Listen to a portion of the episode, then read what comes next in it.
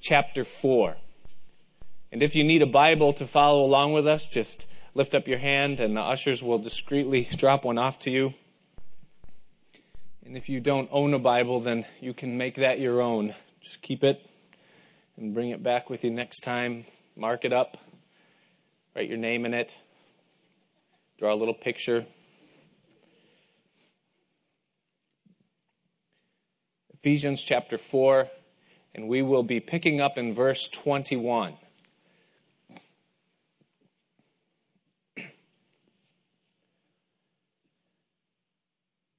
I remember growing up in the farm country of Monroe County, New York. And every Sunday night, my parents would pack up the station wagon and we would go to my grandmother's house, who lived in an old traditional Italian neighborhood on the south side of the city of Rochester. And uh, when I say old traditional Italian neighborhood, that means something. That has a whole bunch of pictures and stereotypes that are all true, that are related to it. And, and I remember a few doors down from my grandmother's house, there was a woman whose name was Beatrice Wolfe. She was a woman that was of little more than a peasant's, you know, spot, if you would. You know, she wore old tattered clothes. Uh, she never did anything to her house. She lived alone. She was a widow, and my brother and I would go over there, and sometimes she would she would let us help her roll her cigarettes. You know, she she was very pauperish. She didn't buy anything. My father told us that she lived on $20 a week, you know, and she was one of those people that her, her whole basement was filled with non-perishables and the whole rest. And, and we were always fascinated by her. You know, we would go there and, and, and it just looked like she, really like she should have died like 20 years ago, but she kept on kicking, you know, and she was spunky and all the rest, you know. Well, when she died, um, we were a little bit older, and my father was named executor of the will. And it turned out that Beatrice Wolfe was worth tens of millions of dollars. They went through her house and they found loads of cash sewn into the inseam of, you know, pants that hadn't been worn for years since her husband passed away. It was wrapped into the curtain clips of the, you know, the drapes throughout the house. It was underneath the soles of the sneakers. They literally had to take the entire house apart piece by piece just to find all of what was hidden in it.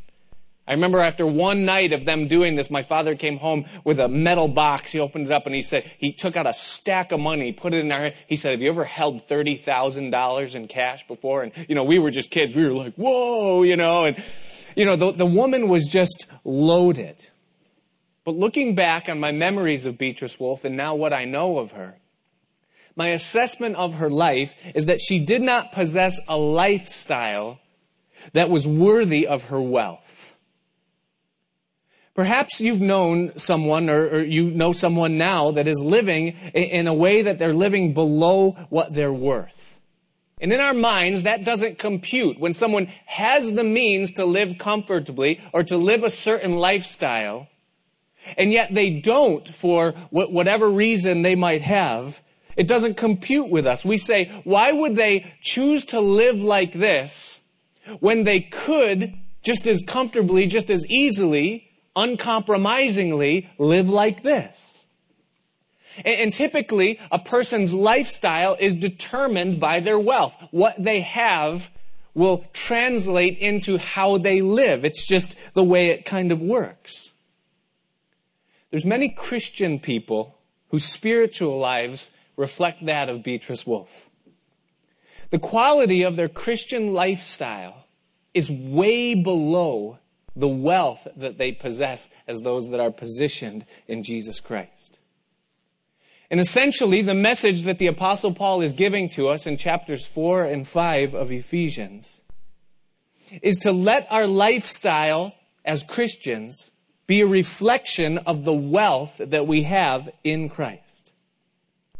The first three chapters, that's all he did was lay out for us all that belongs to us in Christ all that is laid to our account, the incredible wealth that we possess as those that are in Him, been chosen by Him. Our names are written in heaven. We belong to the Lord. We're in Him.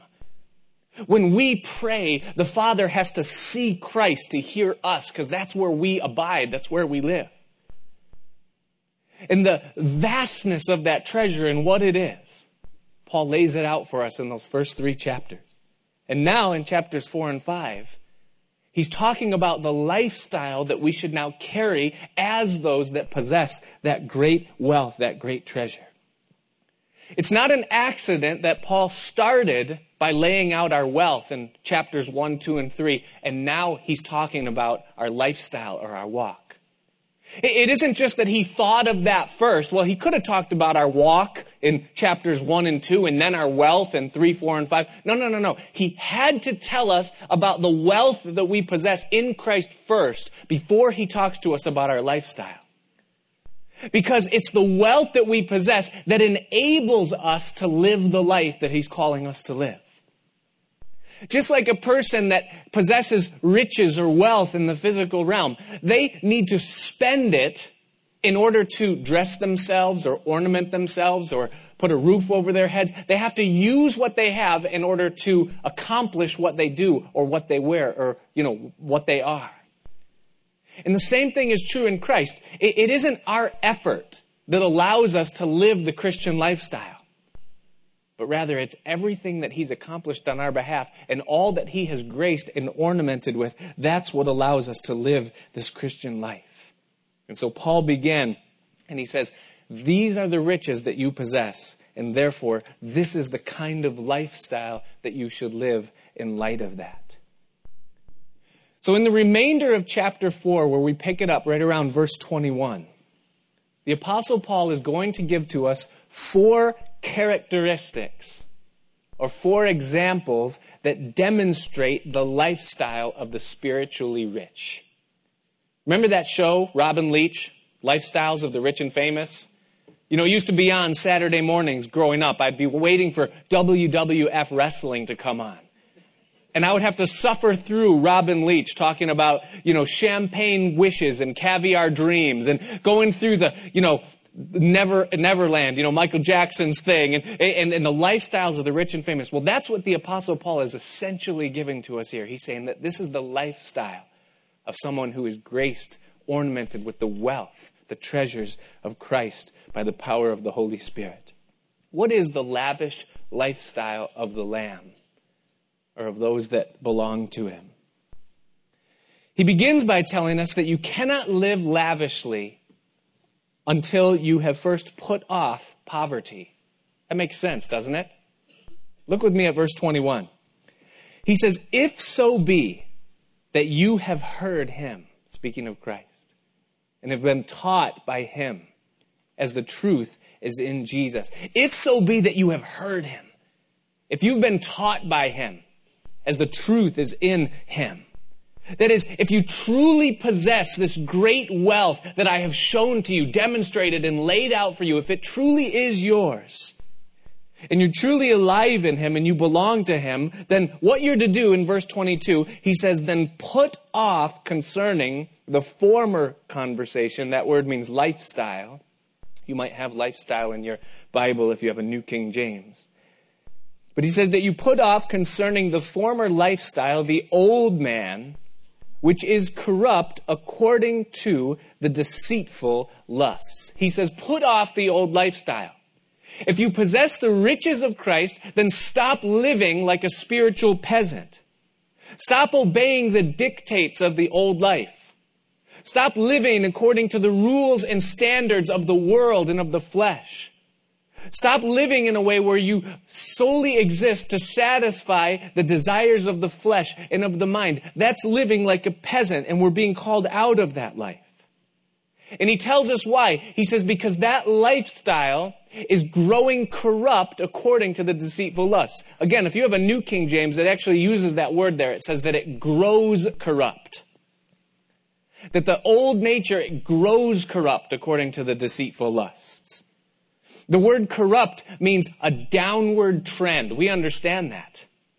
You buy a new car and what happens to it over not a very long period of time? It grows corrupt.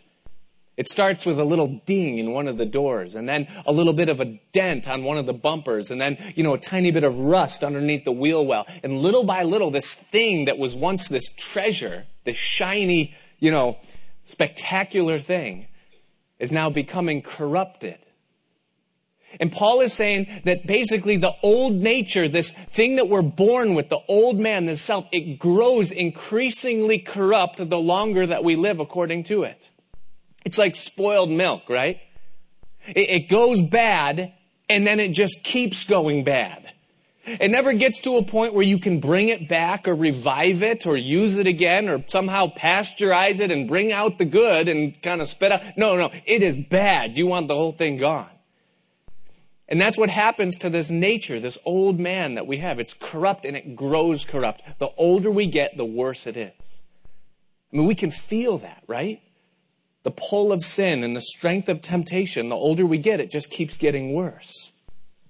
And to live according to the dictates of the flesh and, and, and, the desires of it and of the mind is to live in a state of continual decline.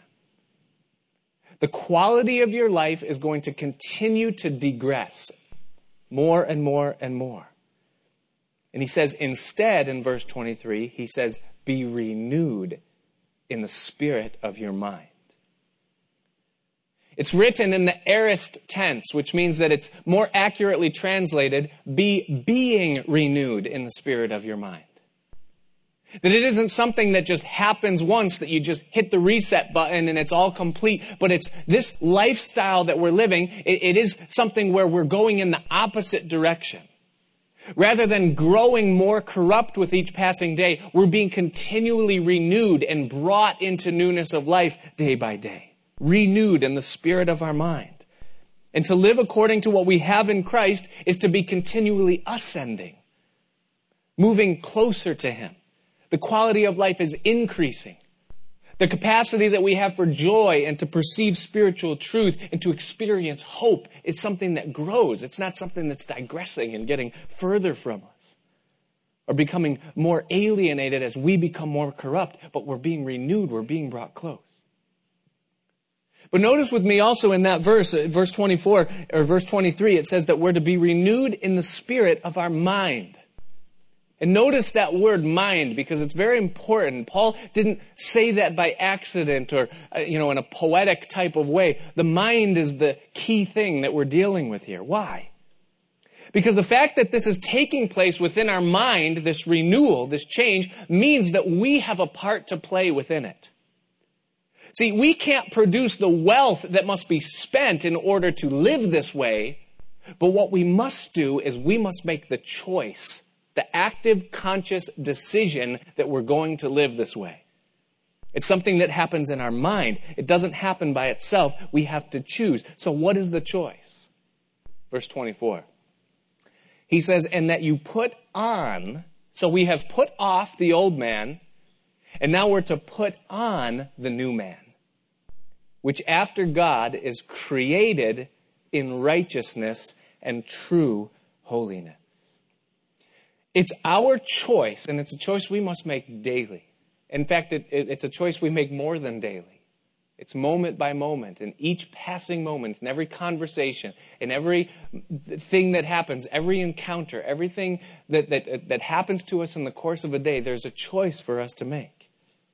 And that is that it's the choice to employ the wealth that's available to us and to live out the Christian life, not by our own strength and, and it's amazing because look at what he says there in that verse. He says that it's after God it's created, and it says in righteousness and true holiness.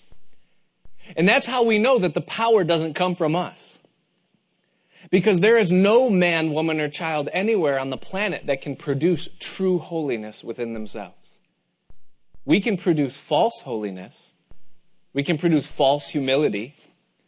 We can put on an air of spirituality, but we cannot produce true holiness within us because the Bible says, Paul said, in me, that is in my flesh, dwells no good thing. We are completely spiritually bankrupt within our own ability. We cannot produce anything that is good. God said to Isaiah the prophet, He said that our most righteous acts are like filthy rags before Him. It's an abomination. There's nothing good that comes from us. And so if righteousness and true holiness is going to be assimilated into who I am, then that means that it has to come from someplace else. And so the wealth that must be employed cannot come from me, but there's an active choice that has to happen within my mind that I'm going to obey and take what's being supplied, what's being given, and then live this life in truth. Not in false humility or false holiness, but that I'm going to allow Him to work it out or work it into me in real truth. And true holiness can only come from the power of God's Holy Spirit enabling us, living within us. So we're to make a decision. We're to put off the old and we're to put on the new man. We're to stop living like peasants and we're to live like those that are spiritually rich. Paul gives us four examples of what that looks like. Four characteristics of the spiritually wealthy. The first one he gives to us in verse 25. He tells us that the spiritually wealthy speak truth.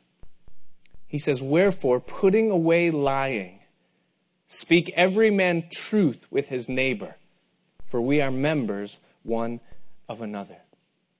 He says, put away lying. It's interesting, there was a poll that was put out, and according to its results, over 90% of American citizens openly admit to lying on a regular basis. They say, well, it's just a part of life. It's just something that you have to do. If you want to get things done, and if you want to accomplish or if you want to possess, then it's just a part of what we have to do. It's just become a part of modern society that we have to lie. And we're so used to it that we, we hear it all the time and it doesn't even faze us. I mean, it's campaign season right now. And you turn on the TV and you see these people talking. You watch the State of a Union address and you just know you're being lied to that every single word is a pure lie. You know, whether it's direct, directly being lied, like, like there, it's not gonna happen this way, and I'm saying it, or I'm saying something that sounds good so that I can come around over here and steal your money, you know, and, and, and every single thing that comes out of the mouth. And, and I'm on both sides of the aisle. It's lies, all of it. You watch TV commercials and things that they're trying to sell you. They're lying to us constantly. We have conversations with people that we work with, people that we commerce with, people that we interact with, and they lie to us, and we know they're lying, and they know we know they're lying, but we just smile because we're so used to it, it doesn't even move us anymore because it's such a common thing. It's so common that we even ourselves do it sometimes and, it doesn't faze us. We just think, well, these are white lies. You know, they don't really count or they know I'm lying. You know, so, you know, we go, we buy a car and we just say, no, no, no, I cannot afford to give you one dime more than this. Well, that's just how we do things. That's just what it is. Of course, I'm not going to tell him what I can really afford. He'd take me for everything I've got. But, but we, we, it's just a part of what we do. It doesn't bother us, you know. It's interesting, though, that we look at Jesus and he employed none of these things. He never spoke in half truths. He never used double entendres, you know, or political speech in order to work an audience and, and win them to his side, even though what he was saying was just kind of true, or maybe there was a shred of truth. But even to the point where he said to the people, he said, My flesh is food indeed, and my blood is drink. And unless you eat the flesh of the Son of Man and drink my blood, you have no life in you. And many of the people, it says they turned around and they followed him no more. And the 12, the, the, the, apostles, they came and they said, Lord, you can't say things like that. We're losing the crowd. You can't do that. But Jesus didn't care about that because he spoke the truth. He said, I am the way, I am the truth, I am the life. They would call him a lunatic. But it wouldn't change the things that he said because I only speak those things which please the Father and do his will. That's my purpose. That's my drive in my life. Even as he stood before Pilate, and Pilate said, Don't you know that I have power to save your life and power to take it from you? Jesus would say, You would have no power at all except it were given to you from God. And all he had to do was clarify and give meaning to the things that he said. But he would not dare if it would in any way cast a shadow upon the full weight of the truth of who he was and what it was that he came to do. My wife um, went to college with a young woman named Becca Smith. She led my wife to the Lord. And she was brought up in a Christian home and she walked the walk. She's still walking the walk even to this day. And as a young girl, she made a decision within herself that she was never going to tell a lie, at least consciously. You know, uh, that that was just a decision that she made that no matter what it would cost her, the shame, the embarrassment, or, you know, that she would have to backtrack or go back and, and, and apologize or whatever, that she would never tell a lie at any point in her life. And her testimony was that, that that brought trouble sometimes. It meant that she would get in trouble because she would have to tell the truth when it was incriminating. Sometimes it brought embarrassment and shame as she had to say things that made her look bad. But the one thing that it did afford her that she carried with her her whole life was that it gave her great peace. She slept real good at night. Because she never had to think, well, okay, what did I say to this person? And what did I say to that person? And how am I going to say to this person what I need to say so that when that person says what they say to them, it doesn't come out that I said this to them and this to them? And see, what happens is we can get ourselves into a big problem, you know. I'll never forget that testimony because you know it really works. I worked for a company called Superior Interior Systems and I was a first year apprentice and that was not a very glamorous position. You'd sweep the floor, you'd kick some rocks, you'd have to hide for a while. You know, it just was not very fun. And there was one day when it just got so incredibly unbearable that I just, I did not want to go into work. And so I picked up the phone and I called up and I said, Yeah, I can't make it today. I'm not feeling well. And the Holy Spirit, as I hung up the phone, said to my heart, Oh, really? And I said, Oh, you know, I'm tired, you know, whatever. He said, You look fine. What are you going to do today? Oh, I don't know. Probably go to the gym or something. Oh, really? And all day long, the Spirit was there saying, You lied, you lied, you lied, you lied, you lied, you lied. You lied, and I put earplugs in, spiritual earplugs, and the spirit went, You lied, you lied, you lied, you lied. And then I said, Stop talking. The spirit just looked at me. And I knew what he was thinking. You lied, you lied, you lied. About seven o'clock that night, and it just happened to be on a Thursday night, which was midweek service. You know, I'm sitting there in the church and I'm listening to the Bible being taught and I'm getting blessed. But all I'm hearing is the Holy Spirit saying, You lied, you lied, you lied, you lied, you lied, you know. So I went into the church office in the middle of the service and I called Steve McGuckin, who is the superintendent for the company, at his house. I looked it up in the phone book and I said, Steve, I cannot live this way. I lied to you. I was not sick today. I said, I just didn't want to come to work and I lied. I'm sorry. I said, Do I still have a job? He said, Call me in the morning. And he hung up the phone. and I said, All right, it's okay. But you know, there was such peace. I was released. It was incredible. I was able to enjoy the evening not even knowing. And do you know what? Not only did I not lose my job, but I had for some reason this incredible favor with Steve McGuckin for the rest of the time I worked with that company. Because honesty brings honor. The word honor is in there. See, and when we live this way as Christians, not only will God honor us, but it brings us honor amongst each other. That's what Paul says. Look at how he finishes the verse. He says, Wherefore, putting away lying, speak every man truth with his neighbor, for we are members one of another.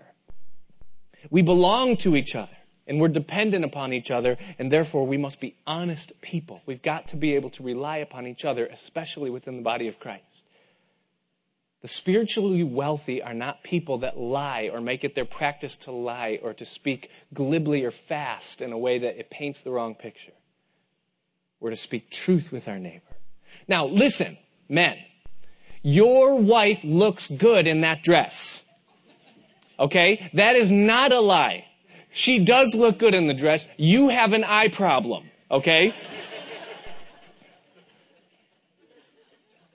and women, your husbands are majestic creatures. They look good. They smell good. Okay. It's your problem, not their problem. Listen, you do understand? Don't get yourself into trouble. Let's move on.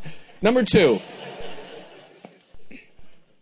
Verse 26, he tells us how the spiritually wealthy handle anger. He says, Be ye angry and sin not. Let not the sun go down on your wrath. He tells us two things here in this verse. He tells us, first of all, be angry and sin not. And then he tells us, let not the sun go down on your wrath. And what we learn here is that there are two types of anger. Anger is like cholesterol. There is good anger, the HDL anger, you know, which is the, you know, the holy devoted lividness. And then you have the LDL anger, which is the bad anger, and that's the low life devilish lividness. There's two types of, of, of cholesterol, two types of anger. There's good anger and there's bad anger. Well, what's good anger?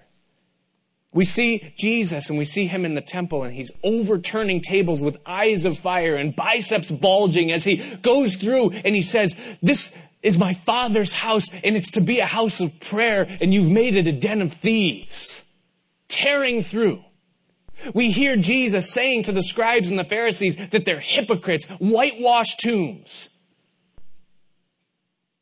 They travel land and sea to make one proselyte, but inside themselves they were full of covetousness and dead men's bones. They, you make white the outside of the house, but the inside is filled with vileness. And he possessed this rage, and his disciples were even taken back. They said in Matthew 24, 1 and 2, almost, Lord, calm down, you know. But yet, are we going to begin to think for one moment that Jesus sinned? He was angry, but he didn't sin. See, it wasn't a self-motivated anger. It wasn't because of something that was done in offense to him. It was a righteous zeal that was stemmed from the offense that they had brought to his father. And it stirred up in him a wrath. It wasn't sin. He was jealous for the father's glory. And listen, there are things, saints, that we should be angry about. When we hear about a, an adult that abuses a child, it should make us angry. There should be anger within us for that. There's no limit on the amount of anger that you can have when it comes to something like that. When a government oppresses its people and murders them and violates their rights, we should be angry about that. There should be anger there. When a leader is deceiving and lording, there should be anger that rises up within us. There's nothing wrong with that. There's anger that is not sinful. It's good anger. But good anger will always drive us to prayer and to spirit directed action. Jesus' anger didn't lead him to sin. What he did was not sin. It led him to do something wherein if the people he was doing it to wanted to somehow bring charges upon him, it would expose their iniquity. It was wise. See, they couldn't say anything. What would happen if someone came in here and started overturning chairs and everything? You know, we'd have them hauled out of here. They're disturbing the peace. But see, the Pharisees, the religious rulers, the hypocrites that were using the temple as a marketplace were driving people away from God by making the temple what it was never intended to be. And should they have thought in any way to bring charges against Jesus for what he was doing, it would have only exposed that they were doing something that they were not supposed to be doing. He didn't sin in his anger, but he exposed their sin. And it wasn't selfish anger. Psalm chapter 7, verse 11 says that God is angry with the wicked every day. And there is an anger that is righteous, that is not sinful. There's, an, there's, a, there's a good hatred. Psalm chapter 139 verses 21 and 22. David said, I hate those that hate your ways. I hate them with a perfect hatred. Now, I would have got my mouth washed out with soap when I was a kid for saying that because I wasn't allowed to say I hated anything, you know. But yet David before the Lord says, I hate with perfect hatred those that hate your ways. It's, there's a righteous hatred and there's a righteous anger. That which keeps people back from God and deceives people concerning God. And he says, concerning this good anger, he says, be angry and sin not. But on the other side of the coin, there's an anger that's, that isn't good. There's bad anger. When we get angry because someone has offended or slighted or wounded us in some way, and it brings wrath and rage within us, and it causes us to emotionally want to lash back at someone for what they've done, that is an anger that must be dealt with in a much different way. That anger cannot continue within us. It has damaging effects. To those, Jesus said, do not let the sun go down on your wrath. Now, it isn't sin to be angry. Anger is a part of our makeup. It's part of what we are. And to be angry isn't sin. But we must, as Christians, be very careful how we deal with the anger. That's important. Because if we don't deal with it right, it has the potential to do a lot of damage both to us and those that are around us. And he tells us that the proper way for the Christian to handle anger is to not let the sun go down on your wrath. In other words, deal with it right away. Deal with the wound. Deal with the effect. Deal with the thing that's bothering you and don't let it sit within you and fester and become infected. There's been a lot of talk in this church for the past week and a half about the topic of forgiveness. Since Bobby's message, not this past Sunday, but the one before, where he talked about, you know, his father, his parents, and how he forgave, and the whole message on forgiveness, and the response to that message has been incredible. The dialogue hasn't stopped since then of people talking about the issues, the forgiveness issues that they have. Why is forgiveness such a huge issue? Why is it so important that we forgive? Imagine with me for one minute that you somehow got lacerated. There was a wound, a cut inflicted upon your arm. Whether it was with a knife or maybe a piece of glass, whether it was from someone else or an accident, you did it yourself. There's a wound, there's a laceration. The most important thing for you at that moment that you are cut, that you are wounded, is to clean that wound. Because if you don't clean the wound, then you risk infection. And if the wound that's been inflicted becomes infected, you have a much worse problem in the end than you started with at the beginning. And so the first thing you do when you feel that wound is that you clean the wound. Now imagine with me that somebody wounds you internally. It's not the cut of a knife or of a piece of glass, but rather it's a dig or a punch or a shot from someone that you love or trust or work alongside and they, they get you, man. They get you good. There's a wound. There's something that's happened inside of you. And it provokes an emotional response within you. You feel that rising up, you know, that you just want to lash back. There's something there. The anger, the wrath of what just happened to you, you feel it coming. Listen, the most important thing when that wound is inflicted upon your soul is to clean it. And God's prescribed antibody for accomplishing that is forgiveness. To release the debt of what was taken or pressed upon you in that way, even if it's serious, even if it's something that goes back or that it's continual. The most important thing is to take care of the infection. Get the infection out because if you don't get the infection out, then it will spread and it will do more damage. It will move into other areas and it will ultimately affect your whole life and ultimately it could kill you. Now, people get confused with this whole concept of forgiveness because you say, okay, well, th- what they did to me is serious and real, or it's continual, it's still happening. And, and how do we deal with this? Am I just supposed to forgive them and, and pretend that it never happened and just kind of go along? And, and, and no, no, no, it doesn't work that way. See, forgiveness is an act of your will. It's when you release the debt. You're saying, no, I'm forgiving you. I'm choosing not to hold a grudge.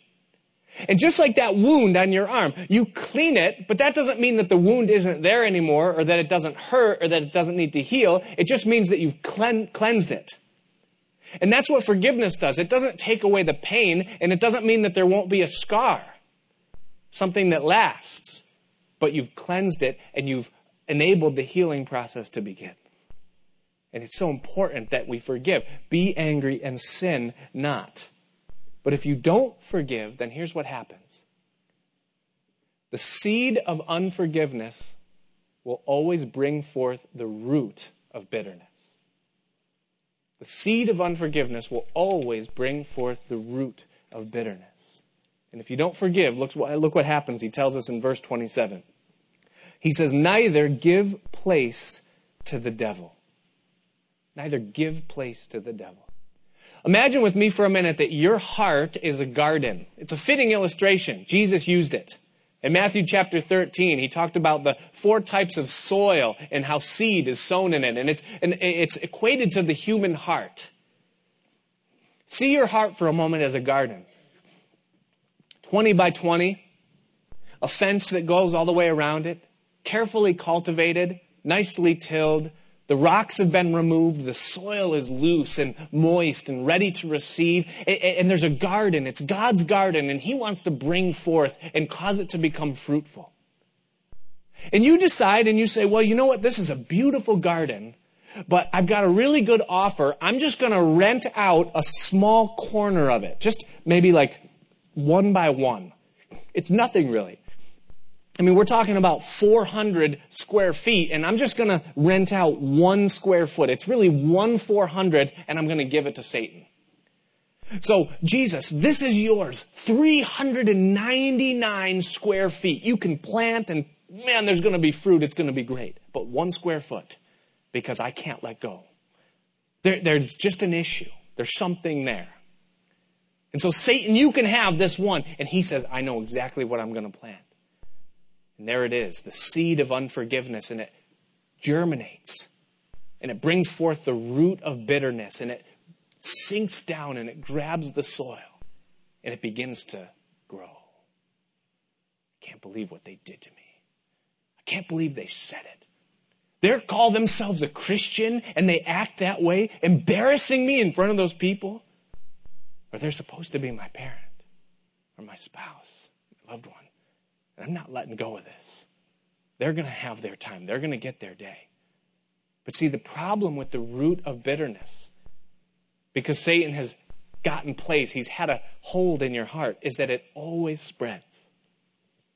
It never remains in that one by one section, but it spreads and it begins to pollute and contaminate the rest of what's been sown within that garden. And ultimately, it will choke out every good and fruitful thing that will ever be planted in it. And so Paul says it is not of the wealthy to give place to the devil. Deal with anger the right way. The spiritually wealthy deal with anger swiftly and seriously and graciously. He's going to get to that at the end of the chapter. The third thing he tells us is how the spiritually wealthy handled personal property. Look with me at verse 28. He says, Let him that stole steal no more, but rather let him labor, working with his hands the thing which is good, that he may have to give to him that needs. And we understand stealing. Stealing is taking what doesn't belong to you. And the point, and I believe Paul's point here, is not so that we would define what is stealing. Well, is taking a pen from work stealing? Are you stealing time by taking a longer break than you should? Uh, that's not the point. The point that Paul is making is that the spiritually wealthy don't need to take what isn't theirs. If you're in Christ and you possess all things as a person of Christ, then why would you need to take anything from anybody? Whether it's time or something trivial or whether it's something serious, what need do we have of that when he says, He that spared not his only son, how much more will he not now freely give us all things? It doesn't have place. It doesn't make sense. It doesn't compute within the life of a Christian that we should live this way. He says, let him that stole steal no longer, but rather, he says, let him work or labor, working with his hands, the thing which is good, so that, and here's the converse, he might have something to give to him that has needs. See, the peasant or the Gentile, the person that doesn't know Christ, they live to accumulate and amass possessions and things materially for themselves.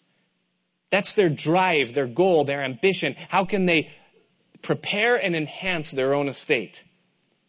But someone who knows Christ and, and, and is fulfilled in Him and understands the world for what it is, that all that is in the world, the lust of the flesh, the lust of the eyes, and the pride of life is not of the Father, but is of the world. And the world is passing away with the affections and the lust thereof. And the child of God that understands that has the ability to employ what he's been given in order that he might apply his energy to exalting and blessing others. And that's the gift that we've been given. That we can have a completely different perspective, a completely contrasting view from the world at how we look at stuff, how we look at things. And the spiritually wealthy live to help others, not to just magnify themselves. He goes on to talk about how the spiritually wealthy communicate in verse 29. He says, Let no corrupt communication proceed out of your mouth, but that which is good to the use of edifying, that it may minister grace unto the hearers. I remember I took a class in college, it was anthropology, and I only took it because I had to. And I don't remember anything about it except for one thing. The professor spent a day talking about curse words, and that was up my alley. So I paid attention, and he talked to us about the origin of curse words. And I don't know if what he said is true, but what he told us is that back when feudalism ruled Europe and there was classes of people and everything worked in the class system, there was a huge distinction between the peasants and the nobles. And so determined were they to draw separation between the two classes that they would actually have different words to say the same thing, but they didn't want to associate with each other. So a noble would say, I have to urinate, wherein a peasant would say, I have to, and they would use a different word that starts with a P, you know.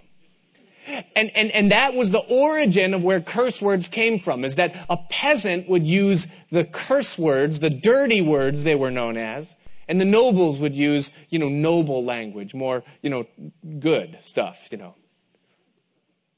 Now, I don't know if that's true or not. You know, it sounds good, it makes sense, but what I do know is this is that there's a huge difference between the language of a Christian and the language of someone who is not a Christian.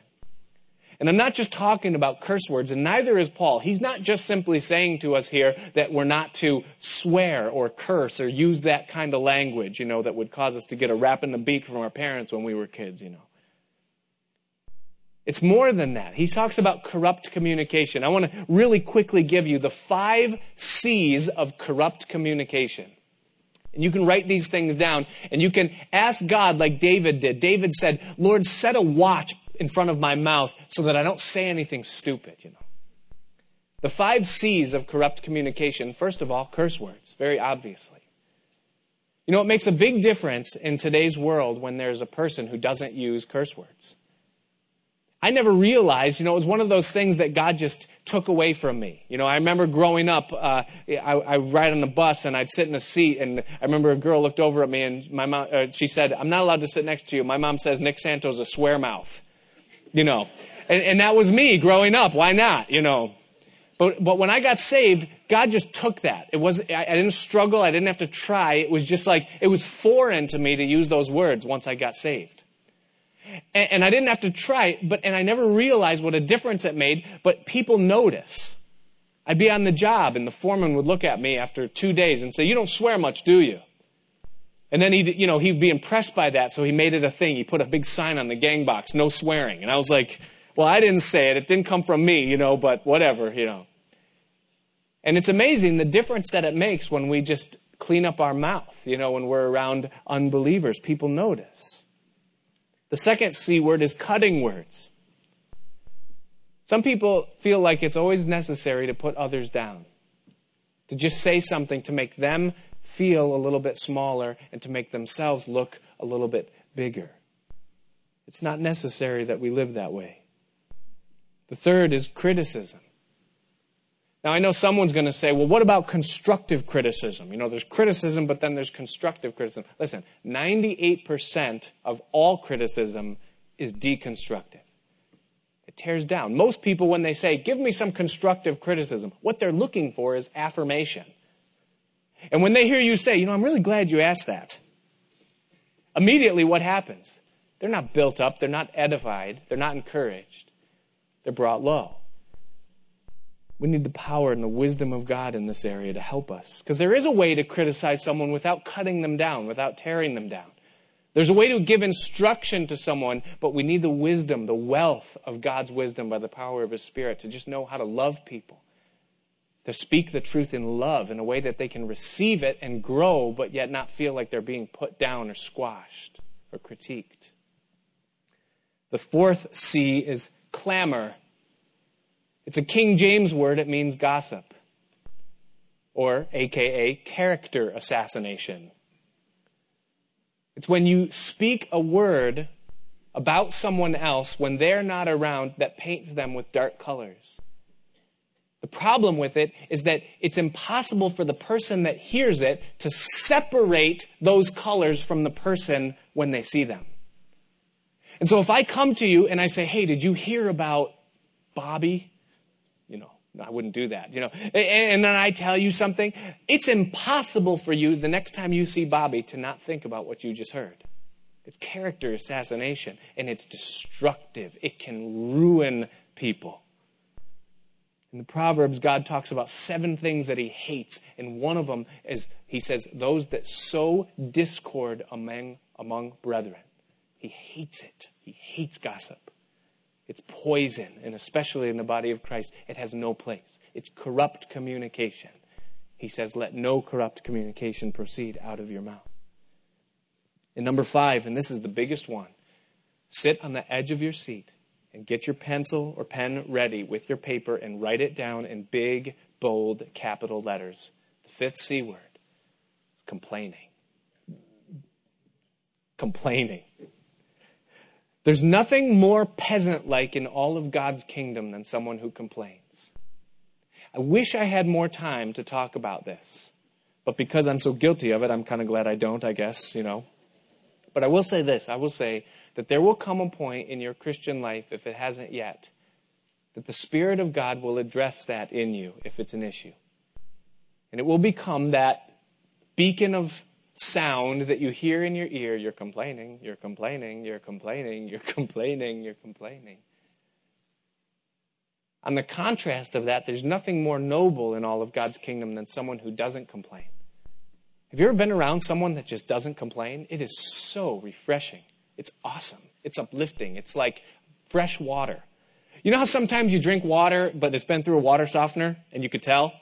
You know, it's, it's all right. It's clean. You know, it's not going to kill you, but you could taste it. And then you have like fresh, real spring water, you know, the purest kind. It's the difference between someone being around someone who complains and someone who doesn't. It's just so refreshing, so nice to be around someone who doesn't complain. It's corrupt communication.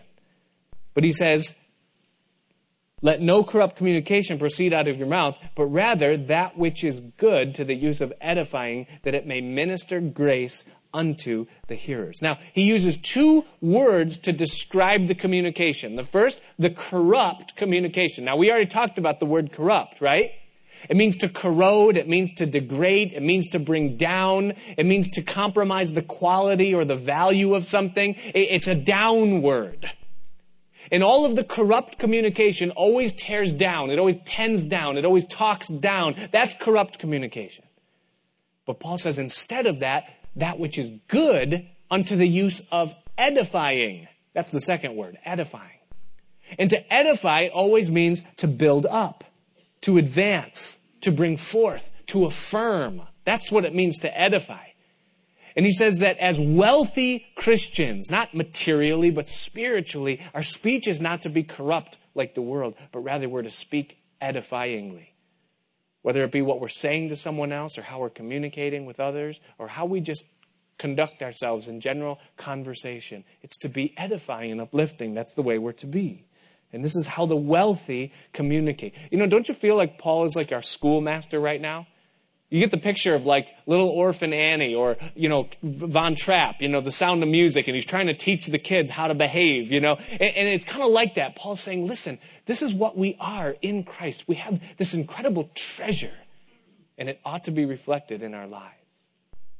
And so he tells us the four characteristics of the spiritually wealthy, and he finishes in verse 30. Listen to what he says.